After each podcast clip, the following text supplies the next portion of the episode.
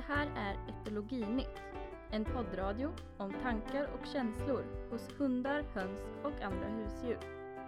Med Per Jensen.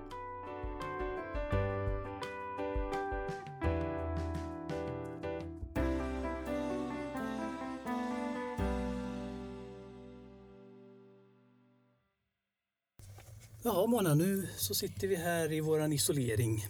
Ja, Coronatider och eh, då tänkte vi att det kunde väl vara bra att göra ett litet eh, specialprogram här, en liten specialpodd om just corona och hundar. Mm.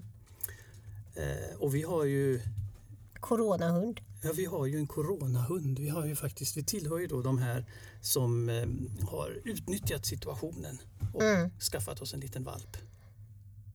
Ja, du började jobba hemifrån nästan med, ja länge har du suttit hemma. Ja, det stämmer. Ja, universitetet gick ju över på distansläge som det heter redan under mars månad och, eh, och då blev man ju liksom inlåst i sitt hem och sen eh, tog det väl några veckor och sen så blev ju även din skola Mm. distans. Stängd så. Ja. Eller distansundervisning ska vi säga. Skolan är ju inte stängd. Nej, det är den ju verkligen inte. Och vi sitter ju då, både du och jag nu då, i varsitt arbetsrum här hemma eh, från morgon till kväll och har våra möten och du kör din undervisning Mm. på distans. Och, eh, ganska så snart så slog det mig, jag satt här hemma, du hade inte gått över på distans än men jag satt hemma och, och körde och då insåg jag att vad sjutton, vi kommer ju vara hemma mycket här nu. Eh, över hela sommaren faktiskt. Eh, och så när du kom hem från jobbet så sa jag till dig, Mona, vet du Mm. vad jag har tänkt på? Mm. Mm. Och då hade du tänkt precis samma sak. Mm. För det är svårt det här att planera in en varptid eh, i, när man jobbar. Och plötsligt öppnade sig möjligheten och då hade vi ju sån tur så att eh, vi nästan med detsamma fick tag på en liten leveransklar dansk-svensk gårdshund. Mm. Lilla Gotte. Ja, Mm. så nu har vi Och sen ska där. vi säga det, det är ju inte alls alla som sitter hemma i karantän och så, det är massor som är ute och jobbar. Alltså, det är det ju så att, verkligen. eh, Men eh, man har ju sett på statistiken att eh, intresset för att skaffa hund och även katt har ju gått upp något alldeles oerhört. Och ehm, eh, det är väl förmodligen till stor del beroende på just det här att eh, det är många människor som sitter i en situation där man plötsligt har tid att ha en hund. Ja, och just den här extra ti- tiden som man måste ha i början när man skaffar Ja. ett djur. Det är ju liksom 24-7 och nu Och börjar då räcker ju inte semestern riktigt till nu, utan nu blir det ju... Man får väl, om man ska titta på det med positivt så var det ju lite bra att det hamnar tillsammans med sommarsemester också. Ja, det är som gjort för oss att skaffa en valp. Vi hade ju inte trott vi skulle kunna göra det förrän vi går i pension så småningom. Men nu har vi lilla Gotte och sen förra sommaren så har vi ju också Danny som vi tog som en omplacering. Så nu har vi ju faktiskt två dansk-svenska gårdshundar här hemma och man får ju säga vad man vill men det är ju lite roligare att sitta hemma på distans när man har två Det hundar. är väldigt mycket roligare. Och en liten valp kan ju faktiskt, eh, ja den är ju helt oslagbar på att liva upp vardagen. Mm. Och nu börjar ju Gotte bli i den här åldern, drygt fyra månader, när han är otroligt påhittig och sådär också. Så att det är ju fantastiskt roligt. Ja. Vi ska återkomma till det här senare under, eh, under programmet med, med eh, hur, hur vi påverkas av att ha hundar, hur hundarna påverkas av den här situationen vi lever i under, under den här eh, corona-isoleringen. Men en sak som jag har eh, stött på flera gånger, det är folk som kommer och frågar och, och, och undrar, det är eh, kan, kan hundarna smittas av den här sjukdomen och kan vi smittas ifrån hundar? Och då är det ju så att det där är ju inte helt lätt att säga. eh, Det, är ju otroligt mycket vi inte vet om det här viruset och vi ska ju säga direkt att varken du eller jag är ju virusexperter. Men du är ju biologilärare och du, du kan nog det här med virus betydligt bättre än vad jag kan egentligen. Och du undervisar om sjukdomar och virusspridning och sådana här saker. Hur, hur, hur kommer det sig att de här virusen blir farliga när de sprids från djur till människor? Kan, kan du förklara det på något enkelt sätt? Influensavirus är ju en blandning ifrån djur. Man brukar säga att det är grisen och ankan och människan i tät, hur ska man säga, i, nära inpå varann. Att influensavirusen härstammar ifrån den kombinationen så. För vi pratar om fågelinfluensan och svininfluensan och så vidare. Så. Mm. Och de här coronavirusen är ju en annan grupp Ja, av virus. precis. Men, precis. men de fungerar ju på, på väldigt likartat Ja. sätt. De kan liksom hoppa mellan Ja, arter. man, brukar, man brukar säga, jag vet att en rubrik i vår biologibok var att virus det är DNA eller RNA på rymmen. Mm. Alltså det är, det är små paket med DNA eller RNA i och när de kommer in, alltså har de förmågan då att fästa på en cell så tar de ju över den cellens maskineri sen. Så att, eh, Och normalt sett så kan, alltså det finns ju miljoner virus där ute och, och normalt sett så har ju de inte någon direkt effekt på, på världen. Så Nej. djuren bär omkring på en massa virus som inte är farliga. Men så kan det hända grejer. De muterar, de ändrar Mm. sin genuppsättning lite grann och då kan de liksom hoppa över till en annan art. Och det är det som har hänt med alla de stora sjukdomarna. Mm. Mässlingen, röda hund. Och nu har det då hänt, eh, eh, sars eh, är ju ett, eh, ett coronavirus Mm. som vi ju eh, råkade ut för för ett litet tag sedan och nu har, har ju då eh, det här co- covid coronaviruset covid-19 då gjort samma resa ifrån något djur, förmodligen fladdermöss, mm. tror ju Okej. forskarna. Och, Och- kanske myrkotte från de här hemska djurmarknaderna som Ja. vi har sett bilder ifrån. Och så har man ju faktiskt misstänkt att hundarna kan vara inblandade också. Och hundar eh, Det är väl inte så många som säger det. Ja, men det är en teori som finns. Men man har i alla fall funderat över om, om, om det nu kan vara så då att eh, våra hundar här hemma kan, kan drabbas av det här. Och nu är det faktiskt så att det publicerades en artikel alldeles nyss här i, i dagarna i tidskriften Nature. Ehm, och då, man har vetat ett tag här nu att ehm, eh, åtminstone några hundar har faktiskt har man hittat det här viruset hos. Och nu har man analyserat det här viruset i detalj. Och, och det är lite intressant det här faktiskt. Det är, eh, det är två hundar framför allt eh, från det ursprungliga eh, utbrottet i Kina.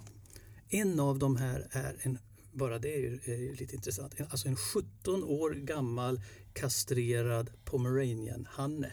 Ifrån Kina? Ja. Okej. Att, att det ens finns 17 år gamla hundar. Mm. Eh, och det andra var en eh, två och ett halvt år gammal eh, eh, schäferhanne. Mm. Och båda de där så har man ju då sett att eh, eh, det här viruset har funnits. Man har hittat viruset och nu har man sekvenserat som man säger. Man har alltså tittat på den exakta bassekvensen i det här viruset eh, för att kunna jämföra det med de virus vi hittar hos människor och man ser att det är samma. Så båda de här hundarna anser man nu, de har blivit infekterade av sina ägare Mm. för att de båda två bodde hemma hos människor som, som fick sjukdomen och konfirmerades som Mm. sjuka.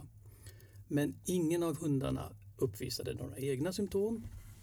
Man har inte hittat några som helst tecken på att de här hundarna kan föra smittan vidare vare sig till andra hundar eller till andra människor. Men det är ju bara några enstaka djur som man har tittat på. Mm.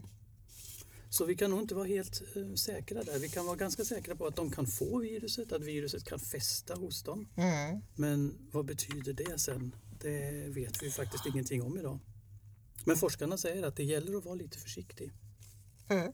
Om man är sjuk själv så ska man nog vara lite varlig när man, eh, när man umgås med sina hundar. Den amerikanska veterinärmedicinska, eh, det amerikanska veterinärmedicinska sällskapet, säger man väl på svenska, rekommenderar att människor som har covid-19 Mm. själva då, att de, att de bär mask och gärna handskar när de tar hand om sina djur. Det är lite intressant eftersom det här med mask är ju inte Svenskt. Nej, det är inte helt eh, eh, fritt från kontroverser i, i vårt eget land. Men så säger man i den amerikanska veterinär...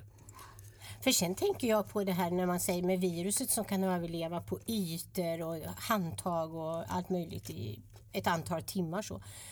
Jag menar har man hanterat en hund då borde ju liksom hunden kunna bära smittan till någon annan. Rent, eh, alltså inte vara smittbärare så men liksom Att det finns i pälsen att det, kan, ja, att det finns i pälsen eller något sånt. Det, kan man väl, det borde man väl kunna tänka sig tycker jag. Alltså, de tar inte upp det i de här artiklarna Nej. som, som är publicerade nu. Men, men det är en sån sak som jag också har funderat Mm. mycket på. Alltså, vi spritar handtag och, och vi undviker Ja. att ta i saker och ting och sådär. Men hundarna har, om man nu eh, har viruset själv och klappar dem, hur länge kan det här viruset överleva i pälsen? Det är nog ingen som riktigt vet det. Men eh, hundar, eh, hu- forskarna är nog ändå ganska så inne på att hundar är inte speciellt mottagliga. Man hittar Nej. några enstaka fall Mm. men, men det är verkligen eh, få. Däremot katter, Har de hittat där? ja där har man hittat betydligt fler, på betydligt fler individer och så.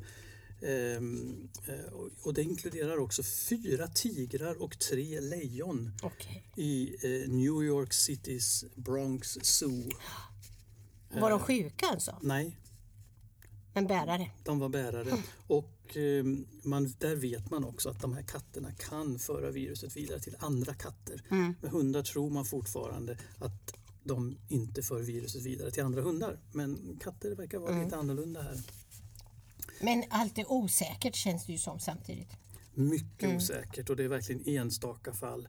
Och en sak som forskarna varnar emot här som en stor fara det är ju att eh, när man får reda på sådana här saker att folk kan bli oroliga och Mm. kanske göra sig av med sina husdjur. Och man har sett sådana eh, tendenser på vissa håll i Kina att folk helt enkelt har övergivit sina hundar Mm. och katter därför att de blir rädda för att smittas. Men ingenting tyder på att vi behöver vara oroliga för det just Nej. nu. Det är nog... Däremot vet man för lite om hur hundarna egentligen påverkas av det här och eh, forskarna eh, påpekar här i en artikel att eh, ett av de vanligaste och viktigaste symptomen hos människor som infekteras med covid-19 är den här välkända förlusten av lukt och smaksinne. Och det kan man ju fundera på, hur, kan, hur påverkar det hundarna? Tänk om det är så att eh, hundar som ju faktiskt ofta arbetar med Ja. nosen, alltså sökhundar och, och, och liknande. Ja, hela deras liv på något Ja, sätt. om de drabbas av det här då. Eh, det skulle ju kunna vara en ganska, en ganska viktig, Mm. viktig sak för dem.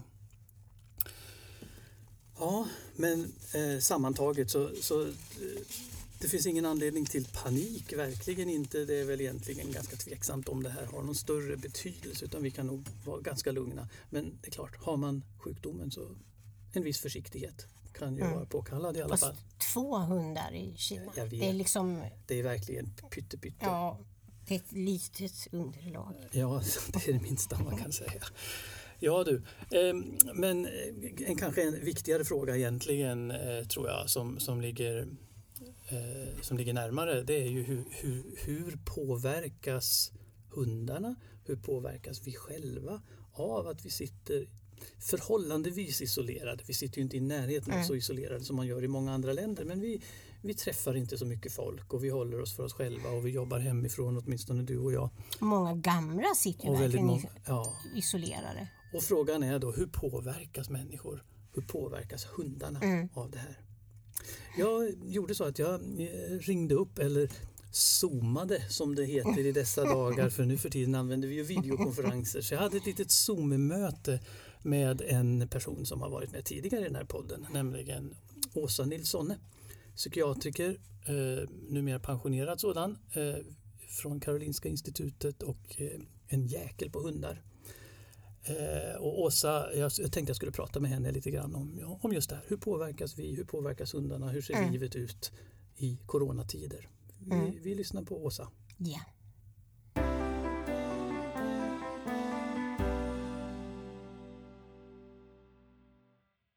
Ja men Åsa Nilsson, vad trevligt att ha dig med igen. Du har ju varit med tidigare i den här podden men ehm, eh, nu så har vi chans att prata lite grann igen i de här märkliga tiderna som vi lever i. Och du sitter precis som jag hemma och är isolerad ganska mycket. Ja, jag är ju 70-plussare så att jag försöker att eh, göra som Folkhälsomyndigheten föreslår, nämligen att undvika jättestora fester. Fast jag hamnade faktiskt på en igår. Oj, Vill du höra? ja absolut. Ja, jag var ute och gick med lilla hunden på Gärdet Ja, och så kommer vi förbi ett sånt där partytält. okej. Det här party som står där på Gärdet. Så ur det här partytältet så det musik. Jaha. Hunden som är lös upptäcker att det finns en massa hundar då i närheten av det där tältet så han kutar ju dit för att se vad Ja, som det. pågår. Och vad som pågår är party fast med, med fysisk distansering. Okej, men det är ju rätt intressant. Jag hamnade på, på någonting som jag egentligen tänkte var något av det vi skulle prata om, nämligen hundens betydelse för våra sociala liv i de här tiderna. Och Mm. eh, egentligen så är ju lite av min ingång Eh, till det här samtalet, det, det, är ju det här faktumet som vi har hört från olika håll och kanter nu här att statistiken från till exempel Blocket visar ju att intresset för att skaffa hund har ju ökat kraftigt precis nu i de här tiderna när, när folk är socialt isolerade. Och, och, och, jag är ju själv exempel på det. Vi, vi skaffade ju en liten valp nu så snart man visste att man skulle sitta på distans. Och då funderar jag ju då mycket på vad, vad, vad en hund egentligen kan erbjuda för social support och social hjälp till människor som är isolerade. Det du beskriver det är ju, det är ju ett, ett eh, fenomen. Alltså, när man går ut och går så, så, så på något sätt så, så hjälper hunden att, att, knyta an nya kontakter. Men hur är det här när vi sitter hemma? Vad, vad, vad, vad, tror du som psykiatriker? För du är ju psykiatriker och har jobbat i många år med eh, människor och människors beteende och du kan ju det här med hund också. Eh, vad, vad kan hunden spela för roll när man sitter i den här sociala isoleringen? Kontakt med, med andra är en hälsofaktor. Mm. Och att isolering och ensamhet är en riskfaktor för en hel massa olika tillstånd, inte bara psykiatriska.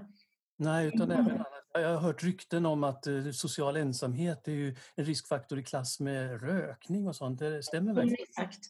Det finns ju ett antal studier på olika typer av ohälsa som visar att, att ensamhet faktiskt är en allvarlig riskfaktor. Tove Fall, veterinär, hon kom eh, förra året i oktober 2019 med en ny studie mm. där hon hade tittat på folk som hade haft en hjärtinfarkt. Just det. Och så tittade hon på de som hade hund och de som inte hade. De levde ensamma. Ja. Hade, om de hade en hund, en 33 procent lägre risk att dö efter sin hjärtinfarkt. Helt klart så verkar det ju vara en bra idé att skaffa en hund om man nu är lagd åt det hållet. Och då tänker jag att när vi då, de som bor för oss själva, då blir det ju väldigt tomt om man inte kan gå till arbetet och man kan inte umgås med sina barnbarn och man kan inte gå ut och äta på lunchrestaurangen.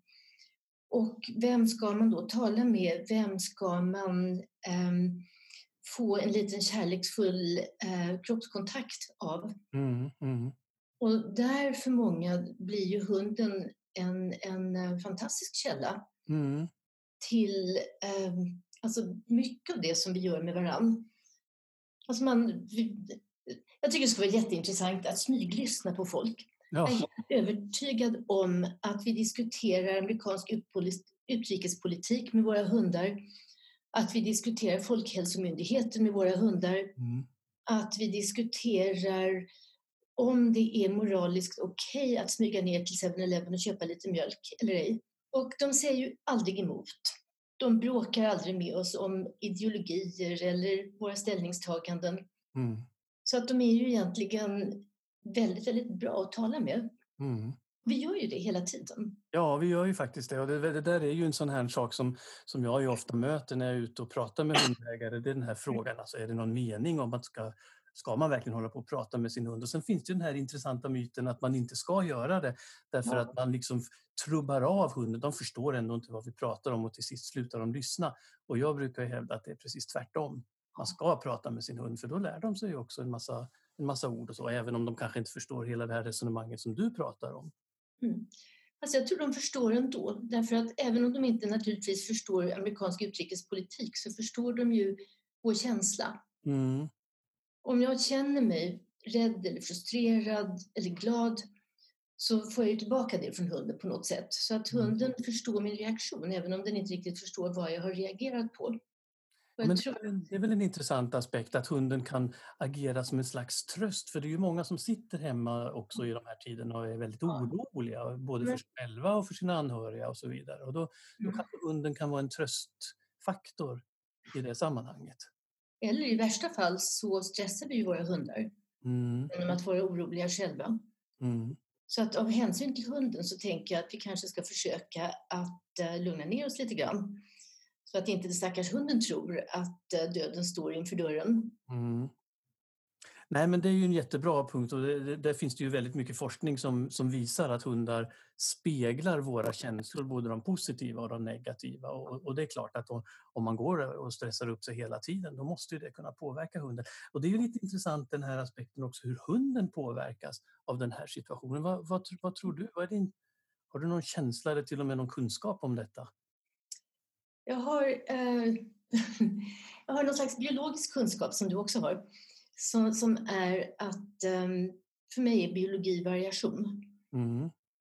Och jag tänker att så fort som man börjar tala om vad hunden tänker eller hur dags barnet ska börja på förskolan eller vad kvinnor egentligen vill så har vi på något sätt reducerat alla de här väldigt varierande personerna eller hundarna till någon slags eh, standardindivid. Mm. Jag tänker att hundar är ju extremt olika. En del hundar är ju väldigt stabila. Och eh, när husse eller matte blir rädd eller panikslagen eller olycklig så går de fram lugnt och stillsamt och sätter sig intill och säger men kära matte, nu behöver du inte hetsa upp dig sådär.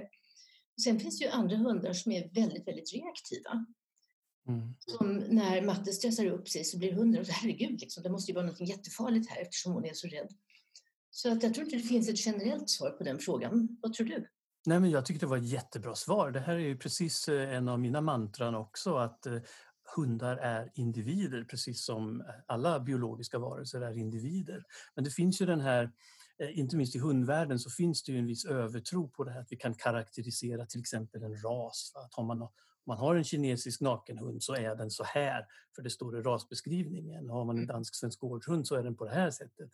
Och i själva verket så vet vi ju att skillnaden, variationen inom ras är ju ofta mycket, mycket större än, än medelvärdesskillnaderna mellan raser. Så det finns ett jättestort överlapp här. Och det, det, det var ju väldigt intressant synpunkt att olika hundar kan vara olika bra på att klara av att, att vara de här sociala buffertarna. Precis. Och det är väl någonting, för det vet säkert du också bättre än jag, någonting som man ju har börjat uppmärksamma när det gäller vårdhundar och terapihundar och så, att en del av dem har väldigt emotionellt påfrestande arbetssituation. Mm. Mm. Alltså ungefär som man tänker människor inom yrken där man träffar många som är rädda eller olyckliga eller skadade eller så. Ja, exakt. Det är ju någonting man har uppmärksammat också mycket i forskningen. Att man, det, är, det är ju jättefint med alla de här vård och terapihundar och så vidare men deras arbetssituation kan ju vara ganska så, så, så an, ansträngande många gånger. Ja, och att vi behöver tänka att vi inte bara kan utnyttja deras förmåga mm. att känna med oss, utan vi måste ta lite ansvar för vad vi lägger över på dem också. Um, men kan, du som psykiatriker då återigen här nu som, som ju har ett yrkesfokus på människan och människans psykiska välbefinnande, kan en hund ersätta eller vara någon slags eh, eh ja, ersättning för, för mänsklig samvaro? För jag, jag tänker på att det sitter många ensamma människor i de här tiderna och, och kanske har hunden som sitt enda sällskap. Eh, kan, kan det fungera? Det är klart att en hund inte kan ersätta en människa på så sätt att du kan inte spela schack med en hund. Hunden kan inte ta varannan middag och mm. diska efter sig och sådana där saker. Men rent emotionellt så att säga, som, som, som en social partner? Jag tror att det, det är inte det bästa sättet att ställa frågan på. Därför att det blir, det blir så dikotomt och så hamnar man i den här, som jag kan tycka, lite respektlösa hållningen att ja, ja, liksom, de har skaffat en hund istället för ett barn eller han umgås med sin hund för att han inte klarar av att umgås med kvinnor. Och, och det blir på något sätt som att hunden då ska vara någon slags substitut. Och jag tänker att på samma sätt som man kan ha hur många olika sorters relationer som helst till andra människor men du har någon som du går på danskurs med och du har någon som du ringer till när du verkligen behöver lätta ditt hjärta och du har någon som du springer i skogen med och du har någon som du ringer när du behöver dryfta barnuppfostran och, och så vidare. Och så, vidare, och så, vidare. så är ju aldrig en människa allt för en annan. Nej. Men, jag vet inte, Anna Kåvi, min medarbetare, hon brukar alltid tänka, hon brukar tala om människan som ett prisma. Okay. Och så tänker hon att när två människor möts som du och jag gör just nu, då har ju, du en sida av ditt prisma riktat mot mig och jag har en sida av mitt prisma riktat mot dig. Men sen har vi båda två andra sidor av våra prismor som, som liksom inte är synliga just nu. Mm.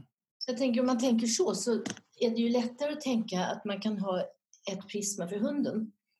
Och att hunden kan bistå med vad nu kan vara för något man vill ha. Mm. Det finns ju folk, jag är ju lite hundträningsnördig och då den här veckan, eftersom man har svårt att lyssna in tycker jag, så håller vi på att träna lite extra på ligg. Okej. Så då kör jag ligg i olika miljöer, på olika sätt, när jag står på lite olika ställen och sådär, så, så vill jag att han liksom bara ska komma ihåg och förstå att när jag säger ligg, då funk ska han lägga sig. Mhm, mhm. Och han slänger sig i backen. Liksom. Hade han varit större så hade det blivit en grop i golvet. Mm. Men i alla fall så skulle jag göra någonting annat i morse. Jag skulle göra en sån här eh, odiskrimineringsövning. Ja, Man har två, två grejer så här. Ja. Och då hade jag tagit en lime och ett visitkort. Ja. Och sen håller jag dem bakom, först visar jag dem för dem och så säger jag det här är en lime och det här är ett visitkort. Och sen håller jag dem bakom ryggen. Och sen så medan händerna är bakom ryggen så säger jag då antingen lime eller visitkort. Och sen tar jag fram dem. Och då ska han nosa eller sätta tassen eller i alla fall indikera rätt föremål. just det. Och det är för att lära honom att inte bara försöka läsa mitt kroppsspråk utan att faktiskt lära sig att lyssna. Mm. Och så säger jag då, det här är en lime och det här är ett... Och så ska jag börja säga lime. Och innan jag ens har liksom kommit förbi L så ligger han. De hör ju, alltså de har ju en högre upplösning i tiden än vad vi har. Ja, Så det räckte med första halvan av konsonanten L för att han skulle dra slutsatsen att nu ska jag lägga mig. ja just det. Och jag får en sån kick av detta. Ja, För mig är det här en väldigt stor del av att umgås med min hund, att, att göra sådana här saker. För de, de flesta så är det här helt ointressant. För jag, det var intressant. Jag får ut det här av min hund. Någon annan skaffar en liknande hund bara för att de vill eh, ha den i knät hela tiden. mm. Och någon annan skaffar en hund, alltså det beror på vad man har för behov och vad man har för önskemål. Tänker Ja. jag. Alltså vad, vad hunden bidrar med. Och där är det ju också väldigt olika från person till person. Vad man vill ha av sin hund.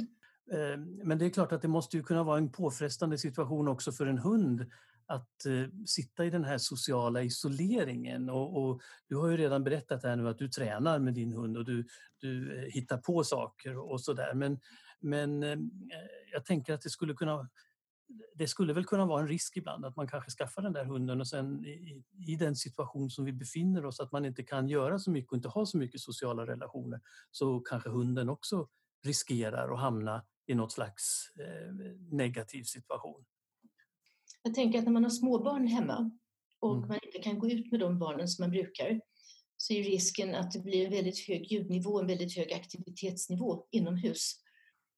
Och en hund då som kanske är van vid att få vara i fred och vila lite grann på dagarna ska plötsligt hantera att ha sina människor omkring sig 24 timmar av 24. Det kan ju också tänkas bli en stress.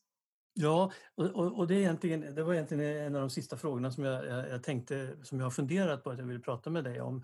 Eh, och då kanske inte minst i, din egenskap av hundägare och duktig hundtränare. Alltså, de här hund, vi, vi ska ju så småningom tillbaka till en vardag, tänker jag. Och, och eh, jag har ju själv nu då en, en, en liten valp som eh, egentligen inte kommer att ha upplevt mycket annat än att ha husse och matte också omkring sig 24 timmar om dygnet, dag ut och dag in. Och sen plötsligt kommer den här vardagen. Alltså hur, hur tänker du med det? Du är väl pensionär nu i och för sig så du kanske inte ska till labbet på Karolinska institutet direkt Mm. efter coronakrisen är över här. Men, men, men vi ska ju ändå återgå till någon slags vardag och där ingår ju att hundarna kanske måste vara ensamma och inte få den här enorma uppmärksamheten. Hur, hur ska man tänka där tror du? Hur kan man, kan man underlätta den här återgången på något sätt? Borde du kanske snarare fråga någon, någon hundpsykolog eller så, men Ja, men nu frågar jag en människopsykolog eller människopsykiatriker. Ja, Då tänker jag så här att något av det sorgligaste jag ser när jag tittar runt på Blocket ibland det är när det står så här hund omplaceras på grund av heltidsarbete. Mm.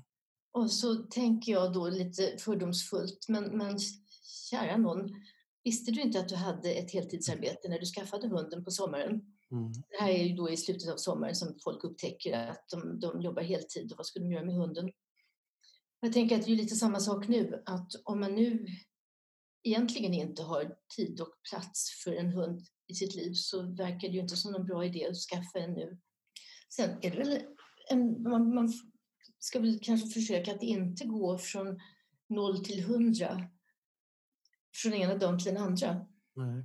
Eh, Åsa Nilsson, det var väldigt trevligt att ha det här resonemanget med dig. Och det, det är ju ett, eh, vi, vi, vi, sitter där vi sitter och vi sitter med våra små hundar och vi försöker göra det bästa av våran vardag hemma och det kan vi väl i alla fall vara överens om att det, det är lite roligare eh, i coronatider om man har en hund än när man inte har det. Absolut. Ja. Ja, men tack så mycket för samtalet Åsa.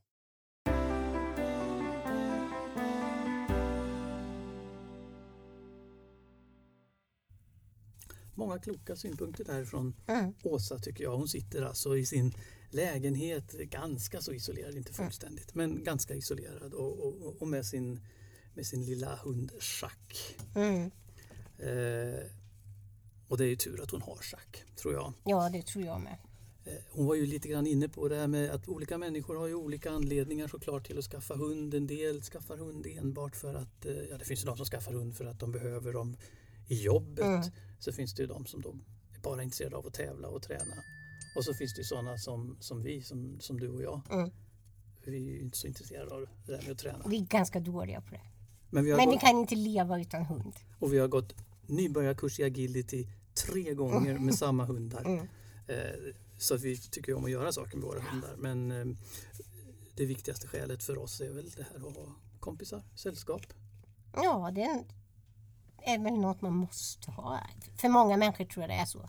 Inte att minst, livet är tomt utan hund. Ja, och mm. inte minst i de här dagarna. Det, mm. det, det, är någon som, som ändå alltid finns där mm. och som, som, alltid, eh, som alltid svarar som mm. Åsa mycket riktigt påpekade här och, och som man kan klappa på och krama ja. och, och få lite lite, lite, jag höll på att säga mänsklighet, men det är väl Nej men det är något levande, alltså någon levande som andas samma luft, i sam, man är i samma, ja. det är o... Vad heter det? Oöver, vad heter det? Oöverträffat, oslagbart. Ja, oslagbart. Um, och inte minst där att komma ut. Ja, gud. Ja, mm. Man kommer ut på promenader. Nu börjar ju Gotte bli så pass gammal här mm. så att man kan följa med på lite längre promenader också. Och, um, och, och och det är ju faktiskt en hälsoaspekt också i, i det här. Och rutinerna ska man inte glömma också. Ja. Det tror jag också är jättebra. Ja. Då finns i alla fall lite rutiner kvar i även coronatider. Men mycket som vi inte vet eh, eh fortfarande eh, dock om hur hundar påverkas eh, och även hur vi själva påverkas. Eh, och, men det pågår ju forskning och det, det, det, finns ju massor med pågående coronaforskning kan vi säga. Just nu så finns det till exempel ett par olika eh, undersökningar där man vänder sig till folk som sitter mitt i den här coronaperioden för att försöka förstå hur deras hundar mår mm. och hur de själva påverkas. Och eh, det finns inga resultat ifrån det än men, men eh, man kan vara med i de där undersökningarna. En sådan undersökning drivs av en forskargrupp eh, som utgår från Polen. Och de har lagt ut eh, enkäter som man kan gå in och, och, och svara på. Och det, det, det, är ett antal frågor som handlar om hur, Eh, hur hunden mår, hur man själv mår och lite, mm. ja, lite olika vinklingar på hur vi påverkas av den här situationen. Ehm, och den kan vi väl bara rekommendera att folk deltar i. Ju fler som fyller i den där enkäten var hittar man bättre. den då? Det måste du ju säga. Ja, och det tänkte jag just säga. Att jag har lagt en liten länk till den på min mm. Facebook-sida som heter samma sak som den här podden, nämligen Etologi Nytt. Så går man in och om man, om man inte har varit inne på den tidigare så kan man bara söka på etologi nytt på Facebook och då hamnar man på min sida och där ligger det en länk till den där undersökningen. Den är på engelska så, men man kryssar ju bara mm. i så här. Det är ingen svår engelska. Det finns faktiskt en för katter också. Så det ja, är, men, men, vi tar med katter också tycker jag. Ja, nu pushade jag lite för hundarna men man hamnar på samma. Man kan lätt hitta kattenkäten ja. via samma länk här. Så att det ska bli väldigt intressant att se vad de får ut av mm. det här. Och det man ju då märker i den här, jag har själv fyllt i den här enkäten och det man märker det är ju att vi i Sverige är ju inte riktigt representativa. Den här vänder sig mm. internationellt till framförallt Europa men hela världen faktiskt. Och, och då finns det ju sådana här frågor som att eh, Finns det något positivt med coronaepidemin? Mm. Till exempel att eh, den ger eh, tillstånd till att få mm. gå ut och gå med hunden. Det har vi ju inte behövt här Nej. i Sverige. Men vissa länder... Men man har ju sett det. Alltså man har ju velat låna grannens hund och sådana saker. Det ja. är ju ganska gulligt. Ja, faktiskt. Mm. Så de kan vara ett sätt att få ut oss. Um, men sen har vi ju det här också med åter, återanpassningen så småningom som eh, Åsa också var mm. inne på här. Vad, vad, vad händer när den här perioden tar slut och vi återgår till vardagen? Och jag menar, våran lilla Gotte här, han, han har ju inte varit med om någonting annat än att ha dig och mig omkring sig Nej, 24 men Gotte är ju en valp. Nu är han en valp. Han skulle ju haft det. En valp ska ju ha. Ja. Ja. Men det börjar bli dags snart att man ändå vänjer Ja. dem lite grann. Vi får, vi får nog börja med lite sån här Mm. ensamhetsträning Ja. och så. Ehm, det svider lite i hjärtat men, men ehm, det måste vi göra. Mm. Eh, så att han så småningom faktiskt eh, kan leva ett normalt liv med en husse och en matte som går till jobbet och så är man ensam åtminstone några, några få timmar varje dag. De får ju inte vara ensamma mer än sex timmar. Nej, men vi har ju ett dagis. Vi har ju Ja, vi har ju ett ambulerande dagis. ehm, som består av eh, ett antal hundägare i trakten här Mm. som samsas ihop. Eh, Ja men så är det med det. Eh, Åsa hon nämnde faktiskt eh, en, en person här i, eh, i mitt lilla samtal med henne, nämligen Tove Fall. Mm. Och, och, och det finns ju naturligtvis inte någon forskning direkt än så länge publicerad på vad hundar betyder under den här coronakrisen eftersom den pågår för fullt just nu. Men vad hundar betyder i största allmänhet, det finns det en del studier Mm. på. Och en av dem då som, som verkligen har eh, gått till, till djupet med det här det är just eh, Tove Fall. Hon jobbar på Karolinska institutet där hon är professor i något som heter molekylär epidemiologi. Mm. Hon är veterinär Mhm. och eh, eh, har tittat på diverse olika aspekter på det här med hundägarskapet.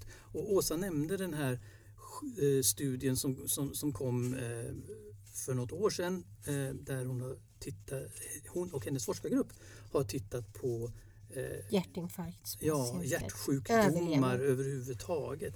Och det de har utnyttjat det är ju det här enormt stora svenska tvillingregistret. Mm. Ehm, som som, ehm, som, som eh, vi är ju väldigt unika med i Sverige. Vi har ju ett eh, fantastiskt tvillingregister där vi sedan sen decennier eh, registrerar alla tvillingar som föds. För att man ska kunna följa upp hur till exempel utvecklar sig sjukdomar. Är det så att man, blir, att man lättare blir sjuk eh, i en viss typ av sjukdom om man också har en enäggstvilling som har samma sjukdom? Det tyder ju på att det finns en stark genetisk komponent i det där. Eh, Så det här har hon, har hon tittat på eh, ur lite olika aspekter.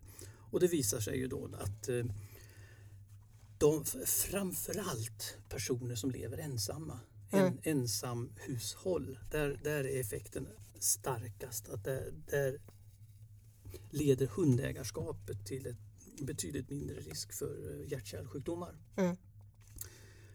Högre överlevnad, längre livslängd generellt hos hundägare. Mm. Eh, Det som är lite, så, man vet ju inte varför. Man vill ju gärna tro att det har någonting att göra med eh, det här att man mår så bra av att ha en hund. Men det kan ju också vara så, så enkelt som att man kommer ut mer, Mm. man rör sig mer. Det kanske har mindre betydelse. För det är ju ändå, effekten finns ju ändå där. Det är ändå bra att ha en hund. Men, eh, men det är speciellt, eh, speciellt bra är att ha en jakthund enligt den här studien. Men det kanske är att man kommer ut ännu mer då. Det tror jag också. Ja. Det, det tyder väl om något på att det här kanske har att göra kanske framförallt med just eh, fysisk aktivitet och så. Ja, så det är ju väldigt spännande och det, den kanske vi kan liksom ta till oss att även om det här inte handlar om corona isolering så visar det ju ändå att hunden har faktiskt en mätbar Mm. effekt på vår hälsa. Så vi ska ha hundar Mm. i våran isolering. Har du någon forskningsartikel där man kom fram till något negativt? Så här. Jag har faktiskt aldrig stött på Nej. det. Men ja, det ska väl vara då att en, en del människor blir bitna av hundar Ja. och att vi har, att vi har en ganska utbredd rabiesproblematik i delar av världen och så vidare. Det, eh, det är ju inte så bra. Nej, det är ju inte bra. Det är inte bra. Nej. Så det finns, det finns ju den Det mesta aspekten. är positivt. Det mesta är faktiskt positivt, speciellt i våran Mm. mer ombonade del av För världen. jag tänker om du bara väljer hur du väljer dina artiklar. Skulle jag, menar du, välja göra ett, eh, ett vinklat urval av artiklar? Kanske något lite, ja men det tycker jag man kan få kosta på sig i en sån här podd i alla fall. Eh, Men en annan sak som, som eh, Tove Fall och hennes grupp tittade på, också med hjälp av det här tvillingregistret, det var den ärftliga aspekten på att överhuvudtaget ha hund. Och, och, och, det kan man ju titta på Mm. i det här eh, tvillingregistret. Hon, har, hon gick in i ett dataset med över 85 000 tvillingar. Eh, 35 000 par där de hade fullständiga information om de här, bland annat om de hade hundar eller inte. Och, och sen gjorde de en massa så här statistiska beräkningar och liknande. Och det man kommer fram till det är att arvbarheten Mm. eh, ska säga strax vad det är. Arvbarheten för att ha hund den är någonstans mellan 50 och 60 procent. Det är högt. Det är Det är jättehögt. högt.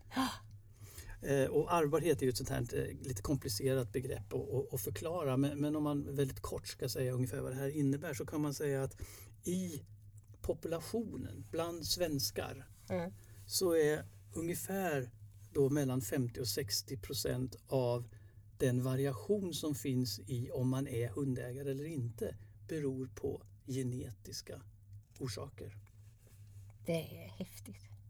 Eh, Och, och, och man kommer ju fram till det här då därför att ett, ett annat sätt att uttrycka det på det är ju då att om, om man är enäggstvilling Mm. så man har exakt samma DNA som en annan person, Mm. exakt samma eh, arvsmassa och den ena tvillingen har hund Mm. som vuxen då är sannolikheten ungefär 60 procent Mm. då att den andra också har det. Mm.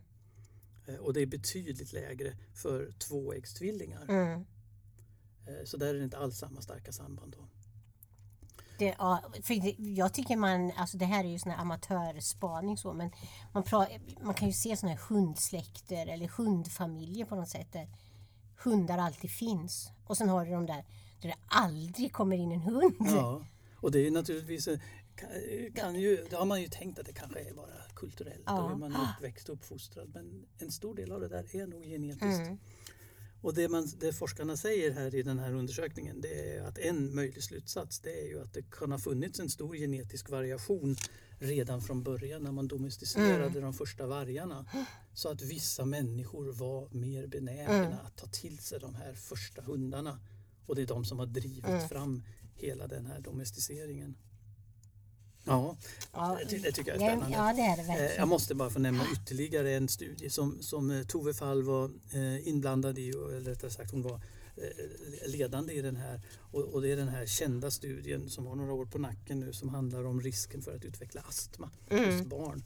Och där kunde man ju följa ett ganska imponerande mängd eh, eh, människor här, närmare bestämt över en miljon barn födda under en tioårsperiod i början av det här seklet. Mm.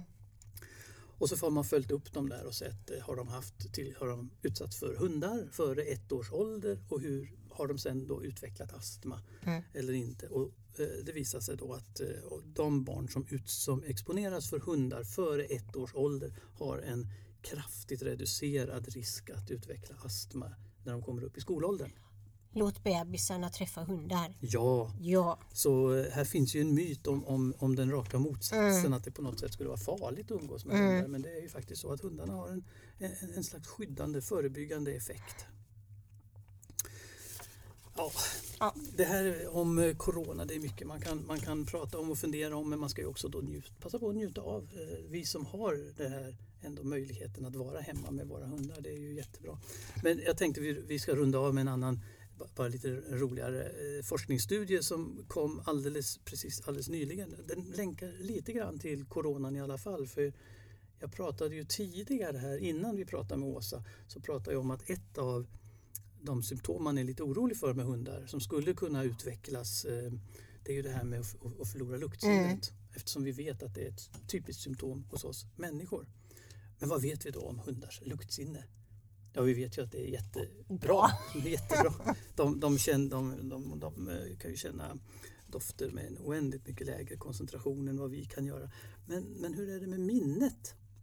Doftminne är ju någonting som är väldigt intressant. Mm. Eh, Hos oss människor så brukar man ju säga att, eh, att, att doftminnet det skiljer sig från andra typer av minnesupplevelser. För man kan ju liksom inte stå här, vi två kan ju inte stå här nu och liksom framkalla i vårt inre minnet av till exempel hur det luktade i, i, i vår barndomstrappuppgång eller någonting sånt. Men om vi skulle komma in i Oj. den där då plötsligt klickar det upp till. Ja. Ja. Ja. Mm. Så att det, de där minnena finns ju där någonstans men, men eh, svårt att mäta.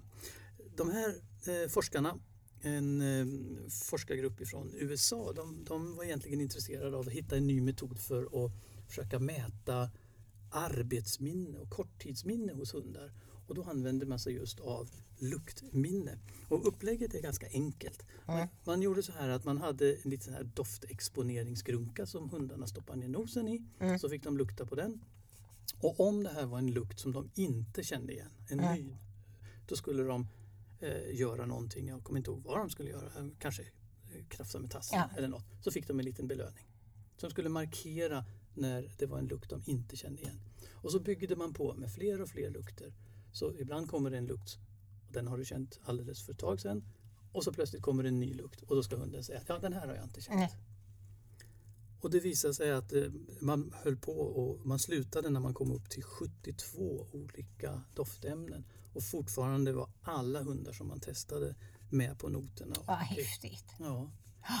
Man tittade också på hur, hur, liksom, hur länge de kunde komma ihåg det här. Alltså var det tvunget att vara en doft som de hade mött eh, alldeles nyligen. Men det, det visade sig att eh, upp till åtta eh, olika lukter som liksom avlöste varandra Mm. hade de inga problem att komma ihåg att den här har jag känt förut. När det blev längre bak än Mm. åtta då tenderade de att eh, ha glömt att ja men har jag verkligen känt den här lukten innan?